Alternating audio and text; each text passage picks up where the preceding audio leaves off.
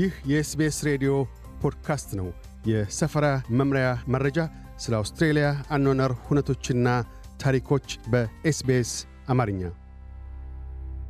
አንድ ሰው አውስትራሊያ ውስጥ ሆኖ የቪዛ ማመልከቻ ሲያቀርብ ማመልከቻው ውሳኔ እስኪያገኝ ድረስ አገሪቱ ውስጥ ሕጋዊ ሆኖ እንዲቆይ የመሸጋገሪያ ቪዛ ይሰጠዋል።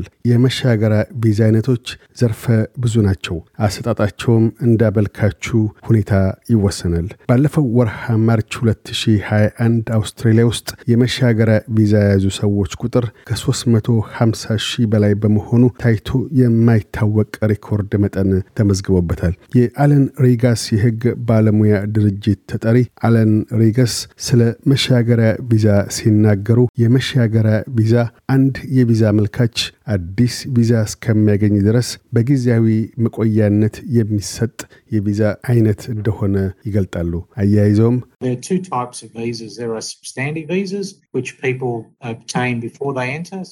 ሁለት አይነት የቪዛ አይነቶች አሉ።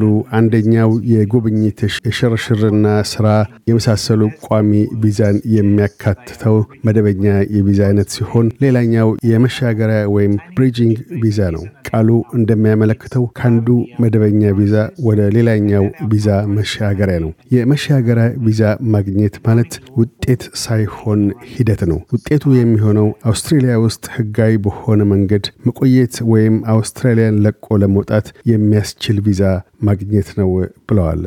አቶ ሪገስ ስለ ተለያዩ የመሻገሪያ ቪዛ አይነቶች ሲያስረዱም የመሻገሪያ ቪዛ የሚሰጠው ዜጋ ላልሆኑና ህጋዊ መደበኛ ቪዛ ላላቸው ነው። የጉብኝት ቪዛ ኖሮት የተማሪ ቪዛ ለማግኘት ካመለከቱ የሚሰጡት የቪዛ አይነት የመሻገሪያ ቪዛ A ይሆናል።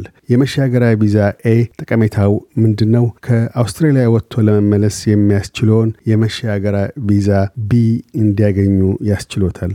ሌላው የፖኬት የህግ ኢሚግሬሽን ጠበቃ የሆኑት ራቢ ቫስዋኒ ስለ ሌላኛው የመሻገሪያ ቪዛ C እንደምን መደበኛና የመሻገሪያ ቪዛው ውሳኔ እስኪያገኝ ድረስ እንደሚጠቅመው ሲያስረዱ የመሻገሪያ ቪዛ C መደበኛ ቪዛ ሳይኖሮት አውስትሬሊያ ውስጥ ሆነው የቪዛ ማመልከቻ የሚጠይቁበት ሂደት ነው። ለምሳሌ ያህል የመሻገሪያ ቪዛ A ይዘው ሳለ የሥራ ስፖንሰር ቪዛ ለማግኘት ወስነው ያመለክታሉ። በዚያ ወቅት የሚሰጠው ቪዛ የመሻገሪያ ቪዛ A ሳይሆን የመሻገሪያ ቪዛ C ይሆናል ብለዋል። በማያያዝም የመሻገሪያ ቪዛ C ከሥራ መብቶች ጋር የተያያዘ እንዳልሆነ የማመልከቻው ሂደት እልባት እስካገኝ ድረስም ለመሻገሪያ ቪዛ B ማመልከትና ከአውስትሬሊያ ውጪ ለመጓዝ እንደማይችሉም ይገልጣሉ። ሌላው የመሻገሪያ ቪዛ አይነት የመሻገሪያ ቪዛ E ሲሆን አውስትሬሊያን ለቀው እስኪሄዱ ድረስ ህጋዊ ሆነው እንዲቆዩ የሚያስችሎት የቪዛ አይነት ነው። አቶ ቫስዋኒ ስለ መሻገሪያ ቪዛ E ሲያስረዱ የመሻገሪያ ቪዛ E የመሻገሪያ ቪዛዎ ቀን ሲያልፍ ወይም የመሻገሪያ ቪዛዎ ተሰርዞ ዜጋ ያልሆነ ኢህጋዊ ግለሰብ ከመሆኑ ጋር የተያያዘ ነው። ይህንንም ተከትሎ ወደ እገታ ማዕከል ከመግባት ወይም ከሀገር ተባሮ ለመውጣት እንዳይደረጉ ራስዎን ለመታደግ የሚያመለክቱበት የቪዛ አይነት የመሻገሪያ ቪዛ E ይሆናል ብለዋል።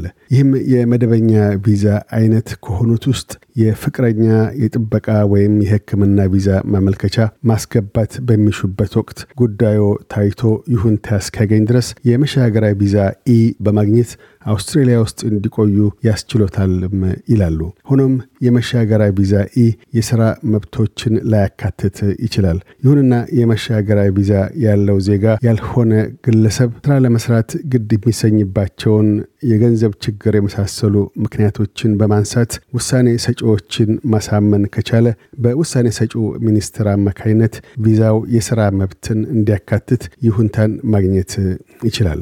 ቶሪጋስ የመሻገሪያ ቪዛ አይነት የመቆያ ጊዜያቸው እንደ ግለሰቡ ሁኔታ የተለያየ እንደሆነ በማመልከት ለሌላ ቪዛ አመልክተው ውሳኔ እስኪያገኙ ድረስ የመቆያ ጊዜው 35 ቀናት እንደሆነ ይገልጣሉ። ማመልከቻው ስኬታማ ሳይሆን ከቀረ በ35 ቀናት ውስጥ አውስትራሊያን ለቀው ለመውጣት ግድ ይሰኛሉ። ይሁንና በውሳኔው ሳይስማሙ ቀርተው ውሳኔው እንዲከለስ አቤት ካሉ ሌላ ተጨማሪ 35 ቀናት ይኖሮታል። ሌላኛው የመሻገሪያ ቪዛ አይነት የመሻገሪያ ቪዛ D ሲሆን ይህም መደበኛ ቪዛ ለማግኘት አመልክተው በወቅቱ ቃለ ምልልስ ለማድረግ ኃላፊነት ያለው መኮንን ሳይገኝ ከቀረና የተሞላው የቪዛ ማመልከቻ ፎርም ስህተት ካለበት ያንን ለማስተካከል የአምስት የሥራ ቀናት መቆያ እንዲያገኙ የሚያስችል ነው። ምናልባትም የመሻገሪያ ቪዛ C ለማግኘት ያስችሎትም ይሆናል።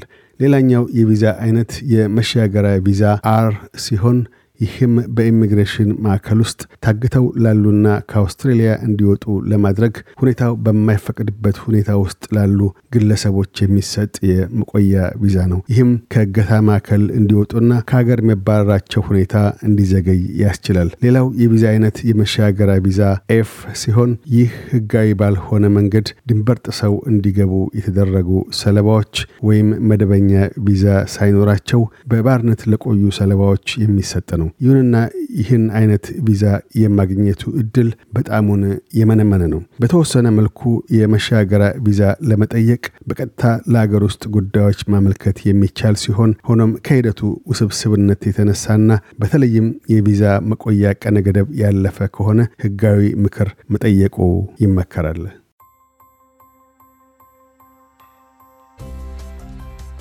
ይህ የ SBS ሬዲዮ ፖድካስት ነበር። ለተጨማሪ የሰፈራ መምሪያ ታሪኮች SBS dot com dot au Amharic ን ይጎብኙ።